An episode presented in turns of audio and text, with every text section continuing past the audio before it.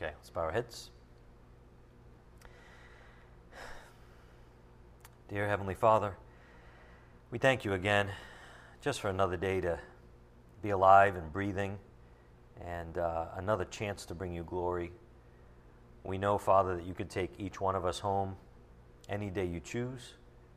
And while we look forward to that, we thank you for this privilege of gathering together like this in your Son's precious name, uh, bringing you glory just by doing this thing and uniting in faith and uh, loving one another. We thank for the privilege of serving you and bringing your name glory. Father, we ask that you bless all those in our congregation that can't be here right now, especially those who are sick and, and struggling in different ways.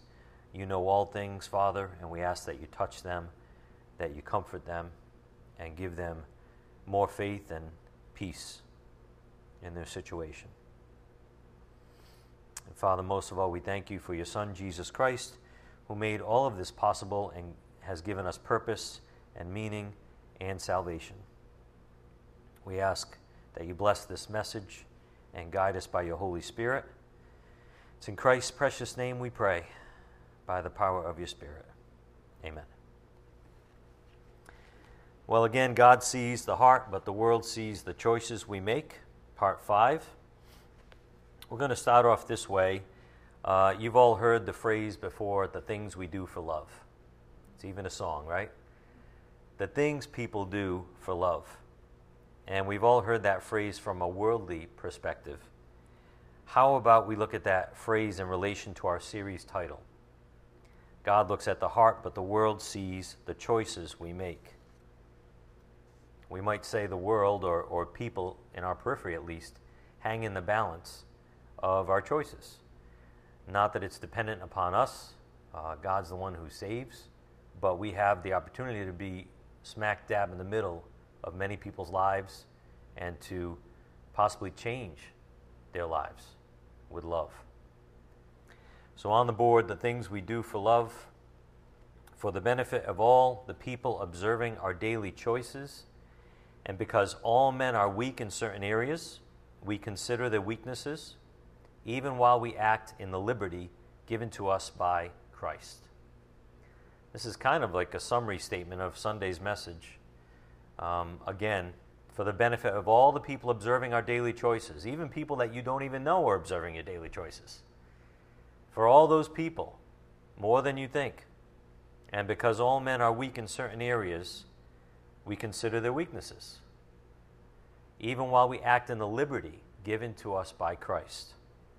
And we might say, even while we don't act in the liberty given to us because of our consideration.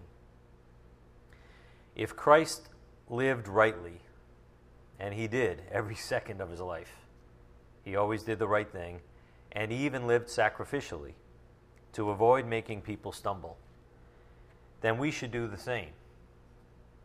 And we know we can't do that perfectly, but that is what we're called to. We should do the same. We should imitate his life and his faith. And that's what love does it lives sacrificially. As we heard on Sunday, living in love is our overriding principle.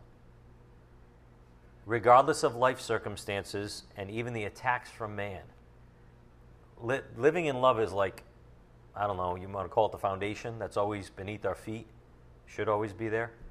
That never, ever, ever should change or go away, regardless of the crazy different things we go through in life, right? All the different circumstances and different people's um, living in love should be the overriding principle. We must always love one another and consider one another as more important than ourselves, as in Philippians 2. That's part of our truly high calling in Christ. You know, when you first became a believer and you, you turned to Christ to save you from your sin, you might not have understood the high calling that He was going to place on you. But He doesn't place on us anything that is beyond the power that He gives us to operate in. And where does the power come from? It comes from love. We love because He first loved us, right? So we're called to a high calling, but He already did something in us and to us through His love that changed us. So now, you know, we have a choice every day to live in this high calling or not, to love one another and to consider one another as more important than ourselves. And that's not a light statement. I was thinking about that before. How often do I actually consider others more important than myself? Not too often, if I'm honest. More important than myself? But that's the high calling. And again, God's just trying to take us out of the way, right? Get out of the way and let Him live through you. And then we can do these things because we don't care about ourselves. So, whether you're with a believer who is weak in a certain area regarding food or drink, or you're with an unbeliever who was wounded, maybe by a Christian or a church, and therefore needs you to show them love in the name of Christ, uh, we must do whatever it takes within our power to not make anybody stumble. All for the sake of Christ and His good name. That's what we've been on. And that's why we can say the things we do for love. There are certain things. There are certain things that we actually do for love, as came out on Sunday. What I mean is, as Pastor mentioned, people need to see your love for them because they can't see your heart. How are they going to see your love for them unless you actually do good things upon them, to them, um, maybe for people they love? How are they going to see your love unless you do certain things? Or even deny certain things that you may consider good for their benefit which was a major theme on Sunday also. We saw on Sunday a supreme example of love. Can you imagine getting circumcised so others wouldn't stumble? Would you do that? If a bunch of Jews came into our church right now and said, We won't listen to you unless you're one of us, and you know what that means, would you be willing to do that? That's what Timothy did. When you think about it, that's love, and that's uh, sacrificial love. What a godly man Timothy was, he must have had a heart for God and his people. He must have. Or he probably would have backed right out of that request from Paul. You know, rationalized that right away. But he must have loved his people. And that only comes from God. So Timothy had selfless actions, even though he had the right to remain uncircumcised in God's eyes. That's the amazing thing about it. Totally justified before God to not go through with that thing. So turn again to Acts 16:1 as we will use this example a little bit more tonight. Acts 16:1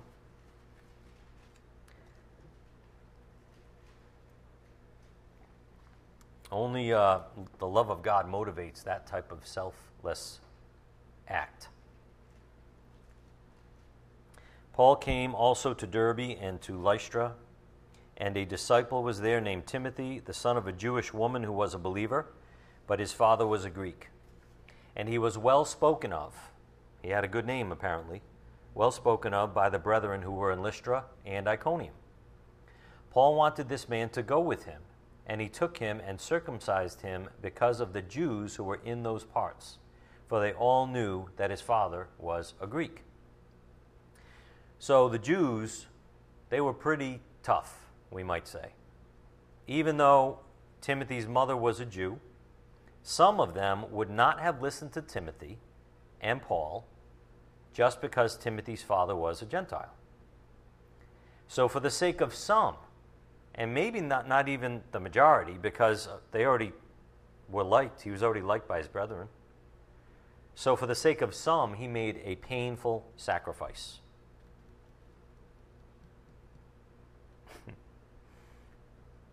we might rightly ask on the board are we willing to be cut for others?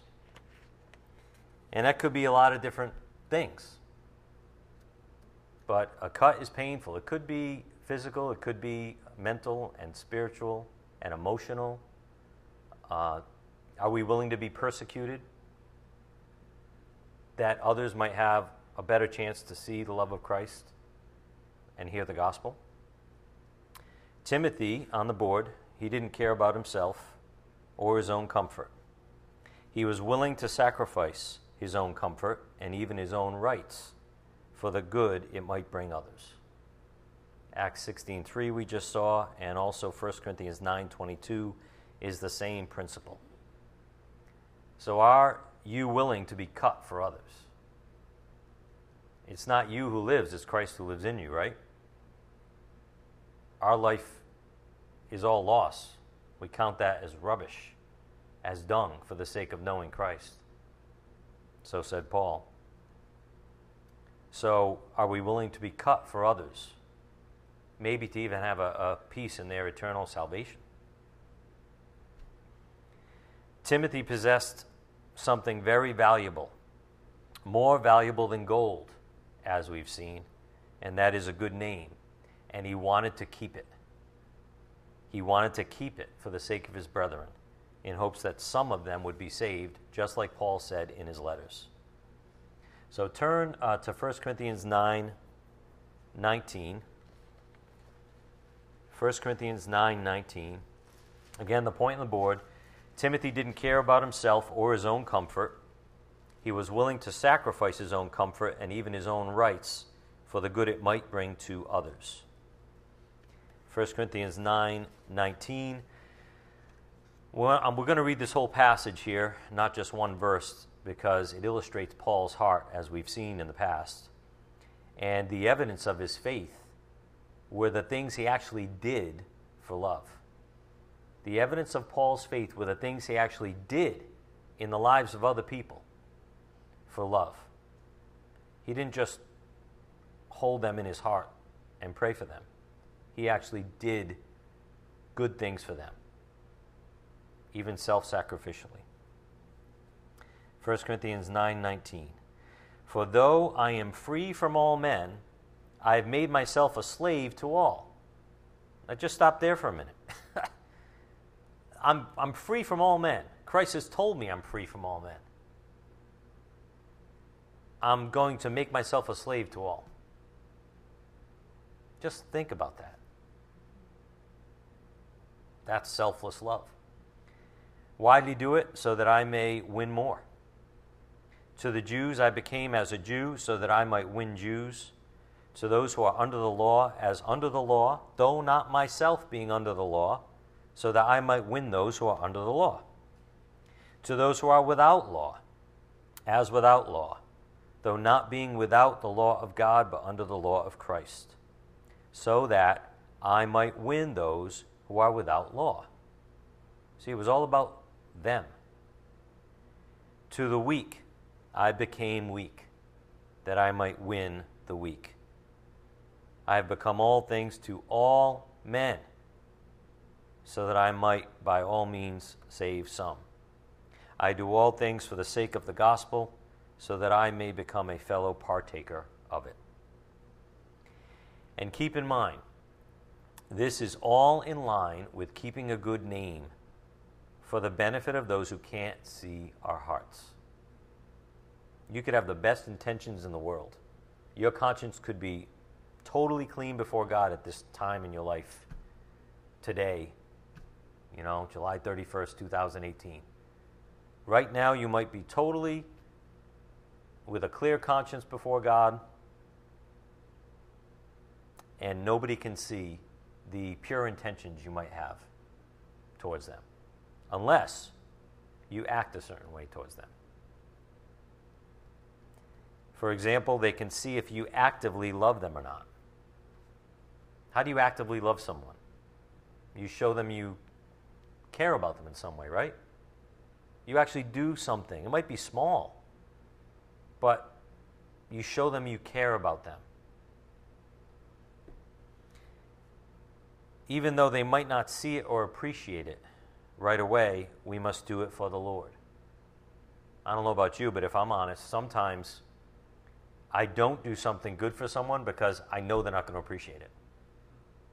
I mean, I could see the writing on the wall, you know? You could tell their attitude, maybe they're arrogant, um, maybe you know them too well. And you hold back doing something good because you know it's not going to be appreciated. But what is that? That's selfish, really, right? I want a good response. Obviously not, right?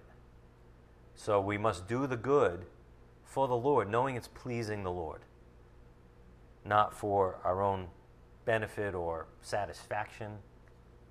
And we must trust God to open their eyes to see the love of Christ that you're loving them with. In due time, though. It's in His timing, it's in their timing. They might not be ready to appreciate the love of Christ in action. Well, let that seed fester.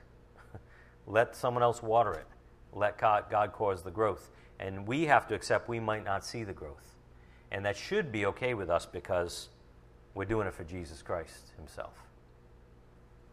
That's the best motivation, of course. Go to Colossians 3:22. Colossians 3:22. Let's just see this principle with our eyes. We must do whatever we do for Christ's good name.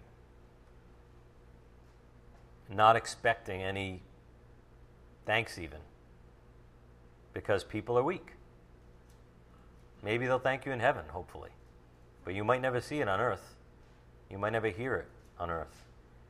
Colossians 3:22 Slaves in all things obey those who are your masters on earth not with external service, as those who merely please men, but with sincerity of heart, fearing the Lord. So there we see, you know, God sees our heart, of course. We should be doing it for Him. Whatever you do, do your work heartily, as for the Lord, rather than for men. Why does it say that? Because we're also told to have a good name in front of men. Why does it say do you work heartily as for the Lord rather than for men? Because men are going to let you down, and men are not going to appreciate your sacrifice. How many Jews appreciated Timothy's sacrifice? We don't know, but very possibly not many, especially before they saw the light of Christ, right? So, again, verse 23 whatever you do, do your work heartily as for the Lord rather than for men, knowing that from the Lord you will receive the reward of the inheritance. It is the Lord Christ whom you serve. For he who does wrong will receive the consequences of the wrong which he has done, and that without partiality. There again, we see if you know something's wrong and you don't do it, to you it's sin, right? But it's the Lord Christ whom we serve. Here's something that came out on Sunday on the board. What we must realize in humility and patience is that there are obstacles that exist because of the ignorance of others. There are obstacles that exist because of the ignorance of others. For example, when a child doesn't know any better, do you yell at them and scream at them when they do something, you know, foolish? No, you because you, you know they don't know any better. They don't get it. So you have to suck it up out of love. Um, you bite your tongue out of love. You know, it wouldn't be the right thing to do because they're ignorant, they're unaware. And weren't we all ignorant of truth at some point? Of course. Paul knew that for the ultimate benefit of the ignorant, those too blinded to understand the truth of Christ, it would be better if Timothy did something unnecessary for the weak. Holy Scripture doesn't say Paul and Timothy were making a bad decision in Acts 16. It was recorded for us to see the types of sacrifices we make for those who can't yet see spiritual things. If someone's lost in the woods, in the pitch dark, are you going to be upset that they can't find their way out?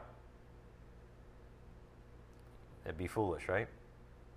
So go there willingly with the flashlight instead of, you know, like Jonah, who wasn't willing to go where God told him to go. These are people we're talking about that are ignorant of truth, as we were at one point. And love is willing to do whatever it takes to avoid making somebody stumble, if it's within our power. And that's going to be a regular theme tonight, if it's in our power. On the board, we saw Timothy's good name. Paul recognized that Timothy's good name among the Jews was advantageous to his ministry. He had Timothy circumcised to minimize social kickback due to the persistent weaknesses of the Jews and their adherence to their religious practices. Imagine being back in you know Paul's day on his missionary trips, which we see throughout the book of Acts, right? And they go to a synagogue, him and Timothy, and it's packed. I don't know, 100 people, 200 people. And they start listening to Paul speak, and one loudmouth gets up and says, Wait a minute that guy Timothy's not circumcised. He just ruined it for the other 99 people in the room who were willing to listen until that came up. Ruined the chance to give the gospel. Do you see the motivation? It might have only been one person that would have even said anything, but psh, once that comes out of the mouth, right, everyone starts thinking, and now their openness closed down. And that's, we can think of things if we take a minute to think about our lives, how we might have a platform with somebody if we do the right thing, or if we even do something that's unnecessary for their benefit. So, this is a very good example to us all as we go about meeting different people every day who have different perspectives and different weaknesses.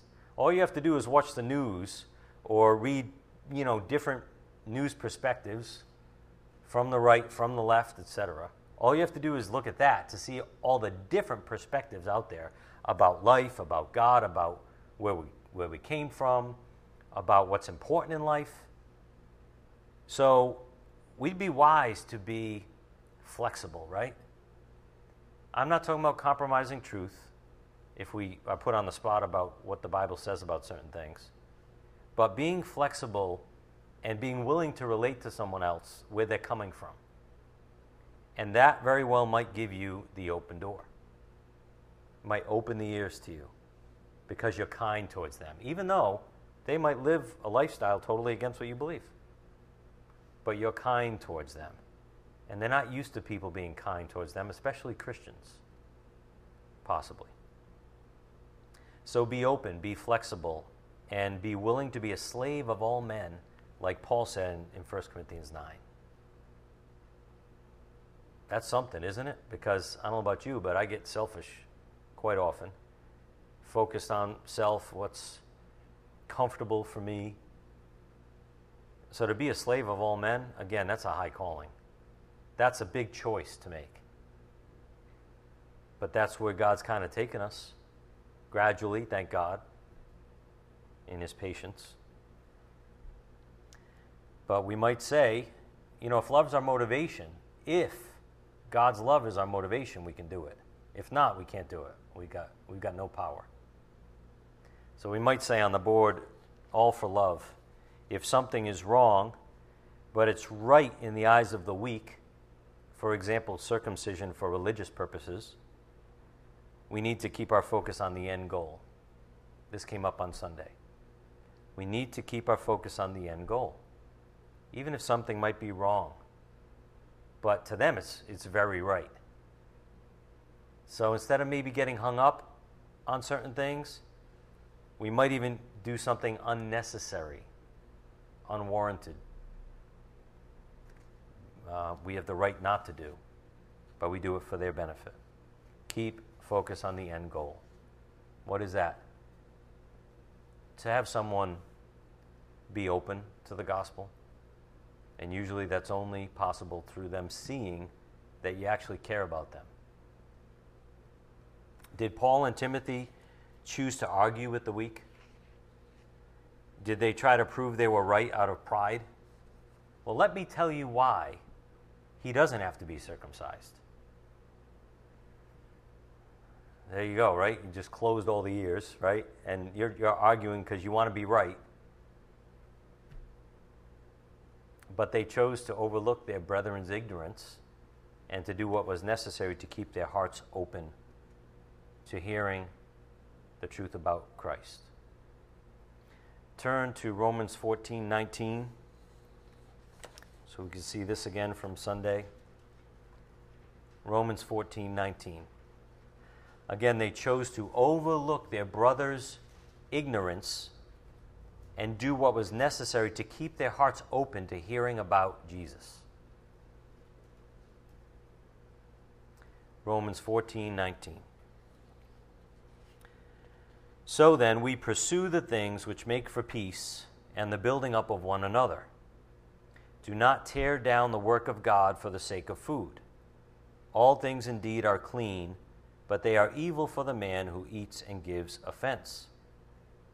It is good not to eat meat or to drink wine or to do anything by which your brother stumbles.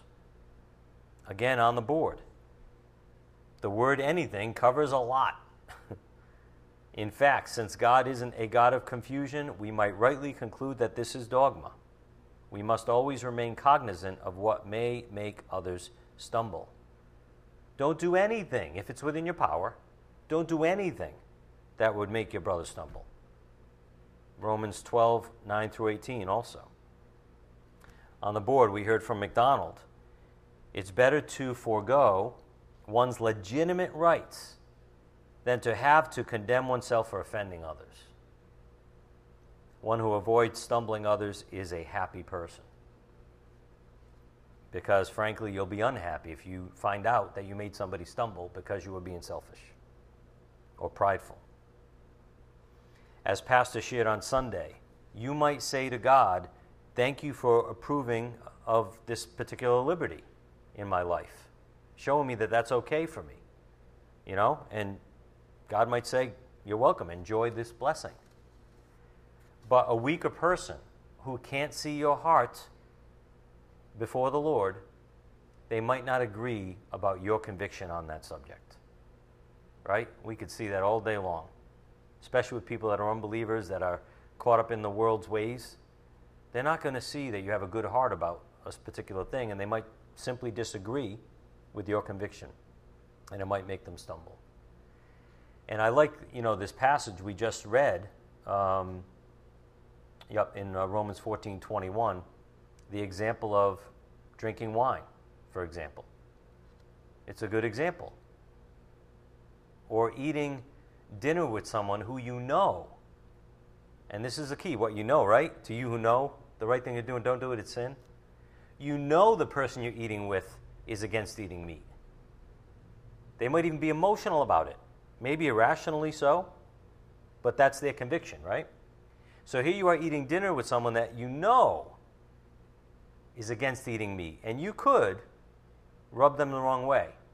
In fact, how many of you have done that on purpose in the past? Right? Get somebody going? Is that love? it's obviously not love, right? Maybe that was our immaturity when we did that. But if you know some, something irritates someone, why would you do it if it's going to take away your seat for the gospel? I mean, you might have the chance to share the gospel with them. But once you order a steak, not anymore. They're just fuming, right? That, they're not going to be open to what you have to say.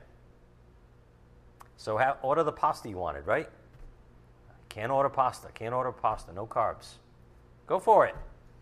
Make yourself happy. Make them happy keep an open ear to the gospel. and here's the other side of the coin that we often don't consider, which uh, Pastor also mentioned on Sunday. What if they respect you enough as a person that they, they take your word that something is okay, whatever you're doing? Because you do think it's right before God, and that's good. But their conscience might be telling them it's wrong, at least for themselves at least at this point in their lives. But you kind of might even talk them into it. Oh, it's okay. Don't worry about it. Are you pushing them to violate their conscience? Just something to think about. You know, we should be um, sensitive to people even when we disagree with what they believe, for the sake of the gospel, if it's within our power. So even if you have a clear conscience, uh, you might help somebody disobey theirs, and that's, that's wrong if you know that's what's going on. As we are reminded in Luke 12 48b, from everyone who has been given much, much will be required. And to whom they entrusted much of him, they will ask all the more. Whether you like it or not, this is the truth of being a follower of Christ. You're in his army, you're on the front lines. If you're in God's word, you're on the front lines of Christianity in the devil's world.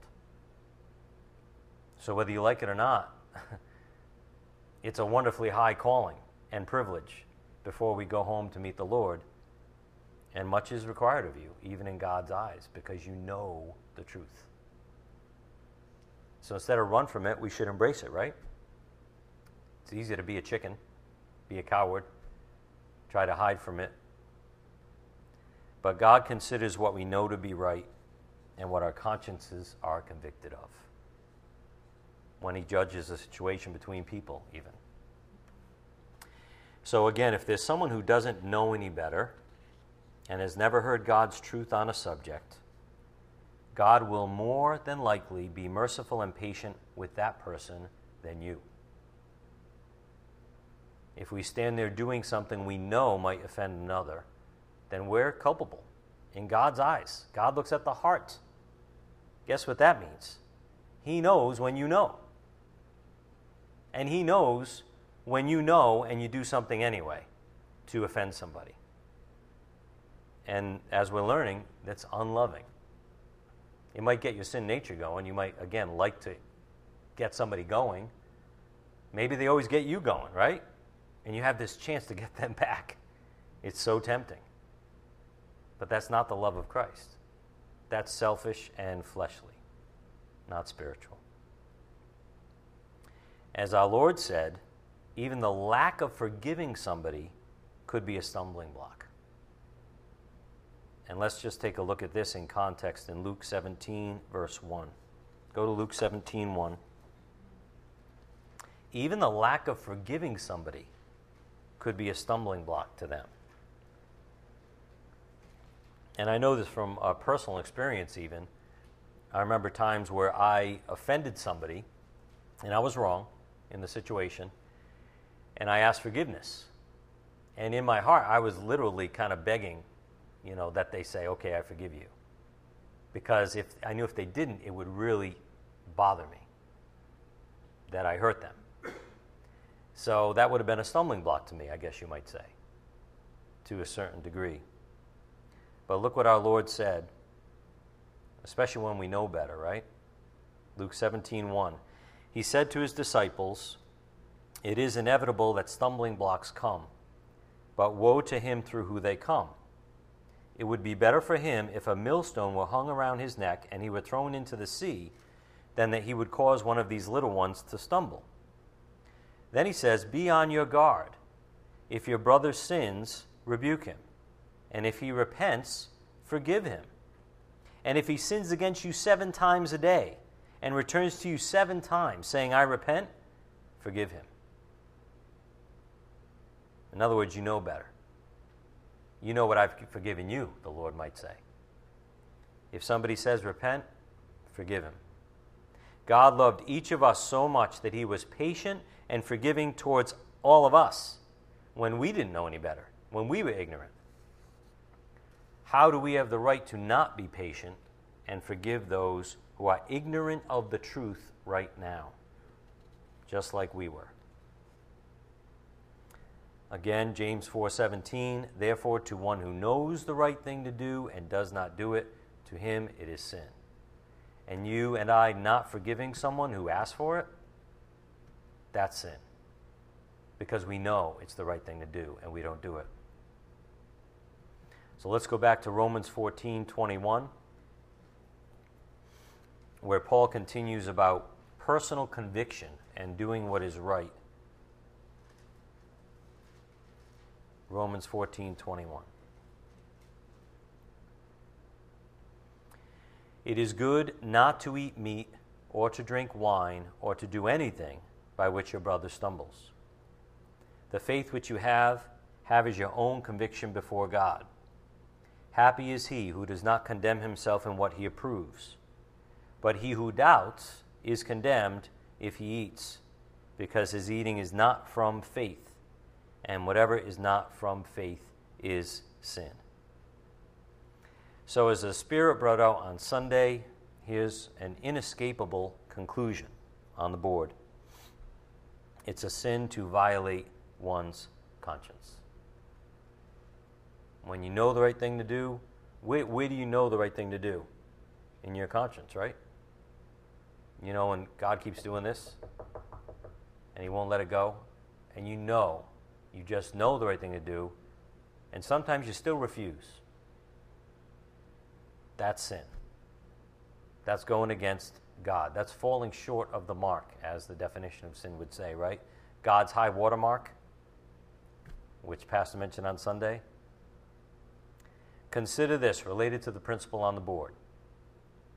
We shouldn't even listen to other well intentioned believers if we are convicted about something in our own conscience. Something to think about. We shouldn't even listen to other well intentioned believers if we are convicted about something in our own conscience between us and God.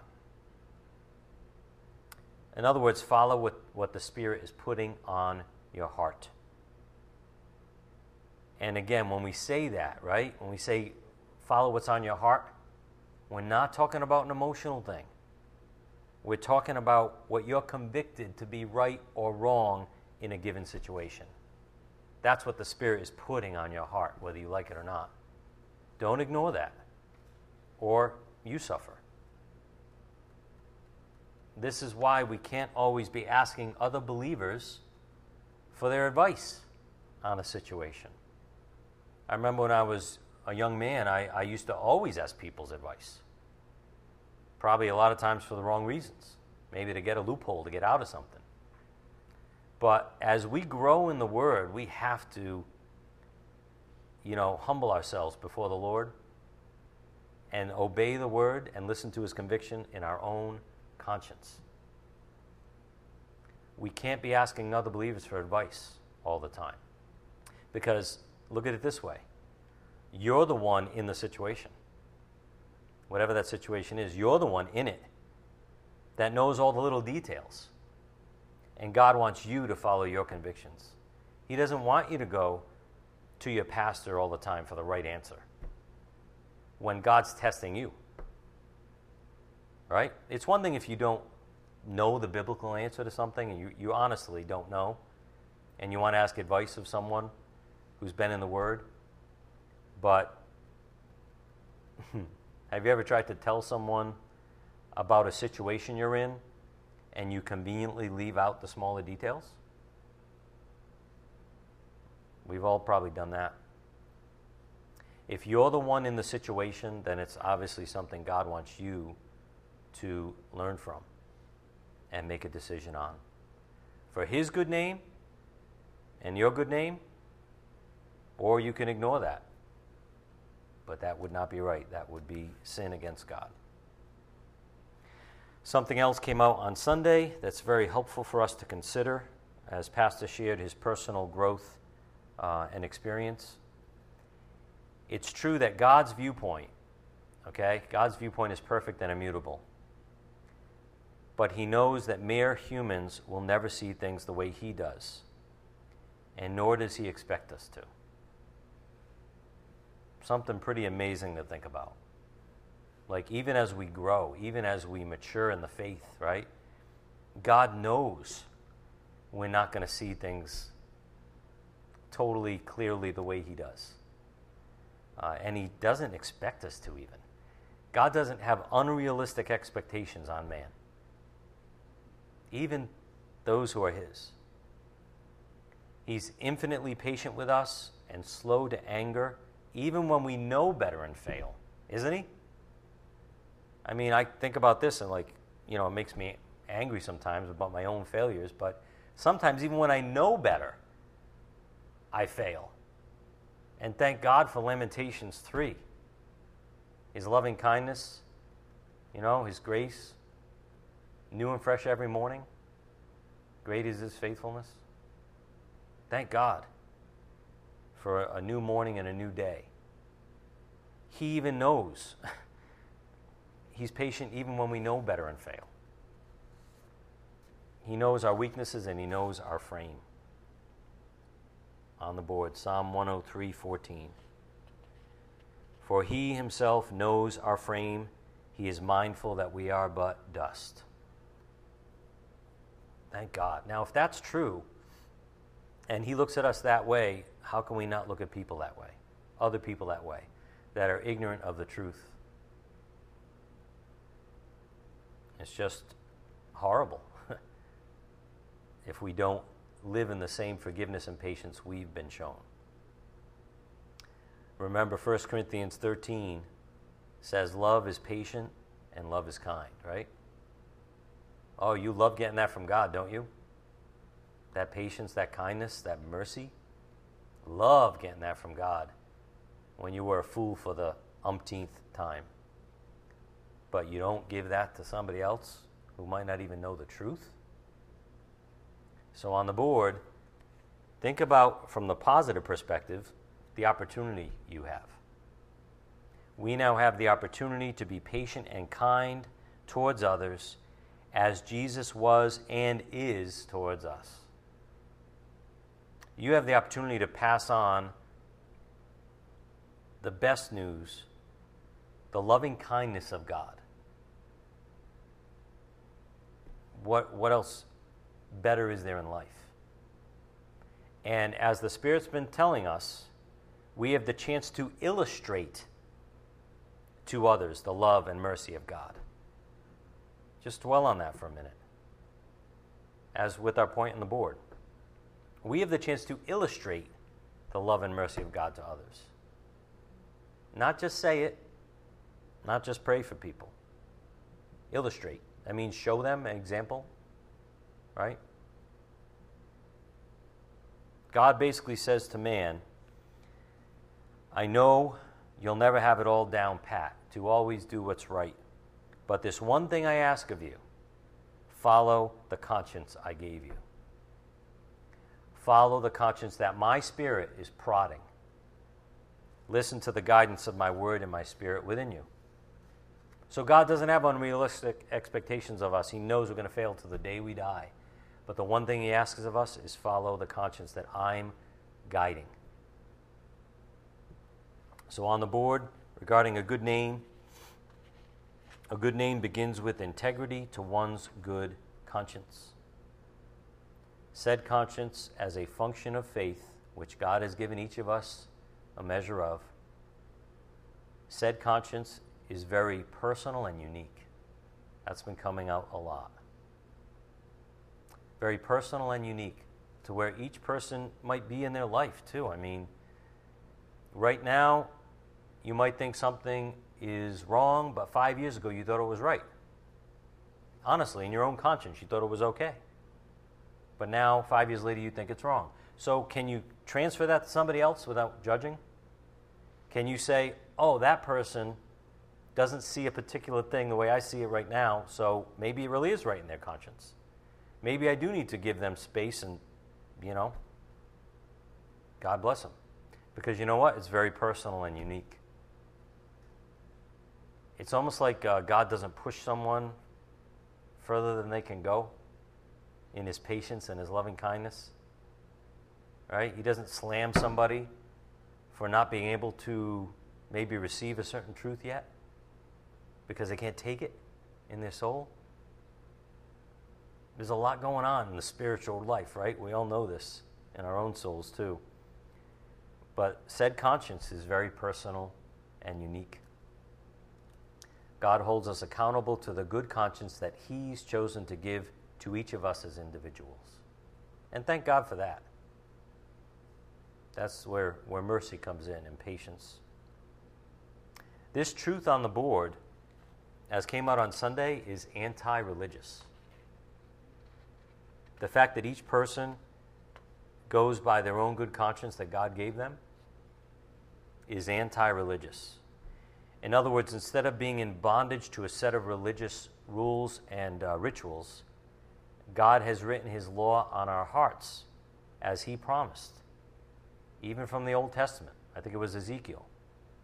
I will write my law on, their hearts one day. What do you think he's talking about? There's our conscience and our convictions. What's right and what's wrong. He guides by his word and his spirit. And that's very anti religious because it's anti establishment in terms of like religious establishment. What they say must be done or has to be done a certain way. It's actually individual.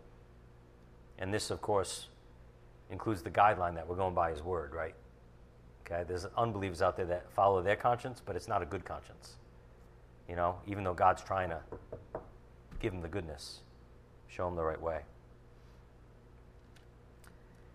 So, what's the law above all laws that he puts on our heart? The law of love, right? So, what's the big picture from the Spirit? This, this came up on Sunday in this little chart. God sees the heart, but the world sees the choices we make. There are distinct viewpoints. There's two of them, right? There's God's viewpoint and there's the world's viewpoint. And I'm not going to get all geeked out with you because I can't. Pastor used a word on Sunday. I'm like, what is that word? But what it comes down to is there's really only four options with these two viewpoints that exist. There's really only four options. First of all, if God or if both God and man see something as good, then ministry is usually fruitful. Right? Things go swimmingly, people listen to the gospel, good fruit comes in people's lives. If God sees good, but man sees something as bad, then we might have to withhold exercising our liberties that Christ gave us. Kind of like Timothy did. If God sees something as bad, but the world says it's good, well, then we should conclude that we're acting like friends of the world, which is obviously not good, according to John. And then if God sees something as bad and the world sees something as bad, that's a bad sign. Jump off that path right away. That's definitely a, a, a spotlight in your face. But we know from the truth of God's word that these two viewpoints, God's viewpoint and the world's viewpoint, are often going to be at odds. Now, here's what the Spirit's been saying to us for years now it's our job as an individual to evaluate each, each situation we come across that you're not going to come across in my path, I'm not going to come across in your path. It's our job to evaluate each situation through prayer and the Word and respond with grace and truth according to our conscience. Right? Can anyone do that for you? Nobody can do that for you. We hope not to make anybody stumble. We have to evaluate each situation and follow the good conscience that the Spirit is guiding. We have to trust that the Spirit is guiding our conscience. And if we really don't know the answer again biblically, okay, ask somebody. But nine times out of ten, you know what's right and you know what's wrong. So you're the one in the situation. Evaluate the situation prayerfully and live in grace and truth as Jesus did. As long as it's possible with us. Our greatest example is the Lord, who always did what's right and always considered others in his actions. So the fruit that we saw a couple weeks ago is in Luke 2:52. Jesus kept increasing in wisdom and stature and in favor with both God and men. Kind of like that chart we just saw. You know, both God and men saw he was good. Why? He always did what was right. He had to be pretty arrogant to say he was wrong, like the Pharisees did. But he kept increasing in wisdom and stature and in favor with both God and men because he followed the good conscience he had. The Holy Spirit he was always filled with the Spirit 100% of the time. So he's our great example. We're not going to be perfect because we deal with the sin nature thing that follows us around, that won't leave us till we die. But we have the perfect example before us to learn from the life of Jesus himself. So while we don't want to be men pleasers, we should be concerned about having a good name for Christ in front of all men, as long as it's possible with us, as long as it's within our power. And there, by the way, is another heart issue, as long as it's within our power. Only you, between you and God, know if you've done everything possible to avoid others stumbling or not. Right? Only you know if you've done everything possible to avoid others stumbling or not. You can say all you want to other believers. You know, you might be talking about a situation with someone that you had to deal with. You could say all you want. I did everything I could. I did everything I could, really. You might convince them, but you can't convince your own conscience. You can't convince God.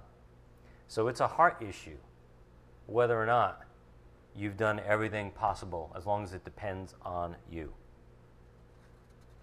So again, God demands that we follow our own conscience, that He is guiding.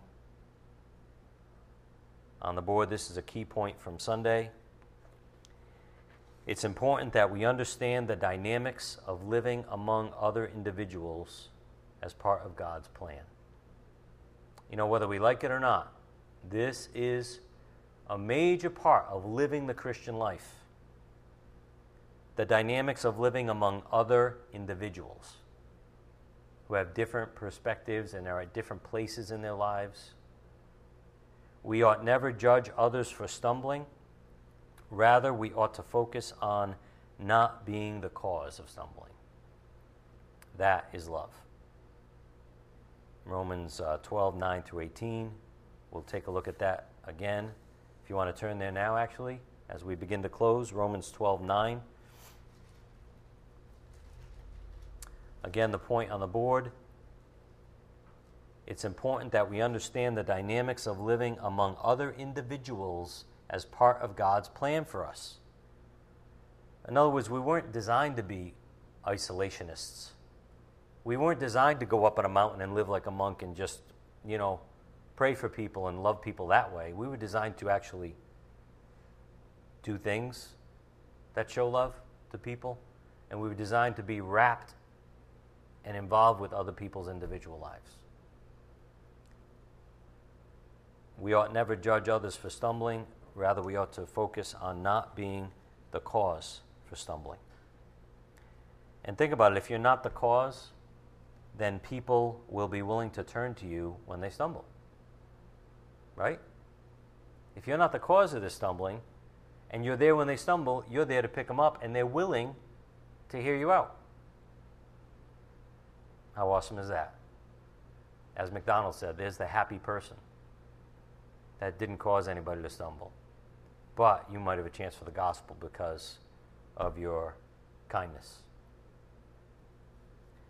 So Again, Jesus is our mighty example, and uh, his word is our constant teacher, as in Romans 12 9.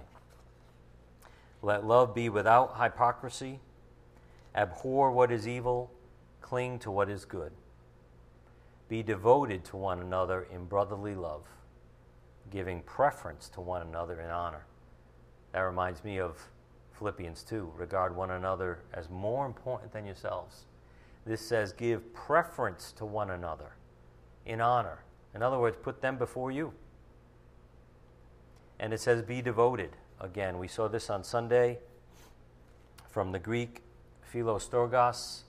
From philos means lover or friend, and storge means natural or family love.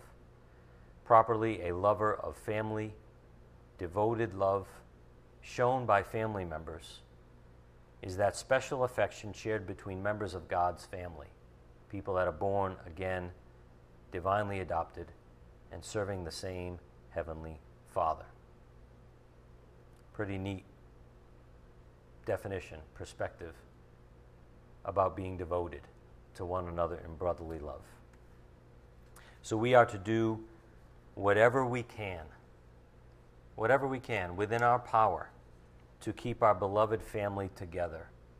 And not just people in our church, other people that you know are believers that might have weaknesses in certain areas.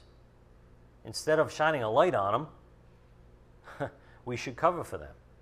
That's what love does. Love covers a multitude of transgressions.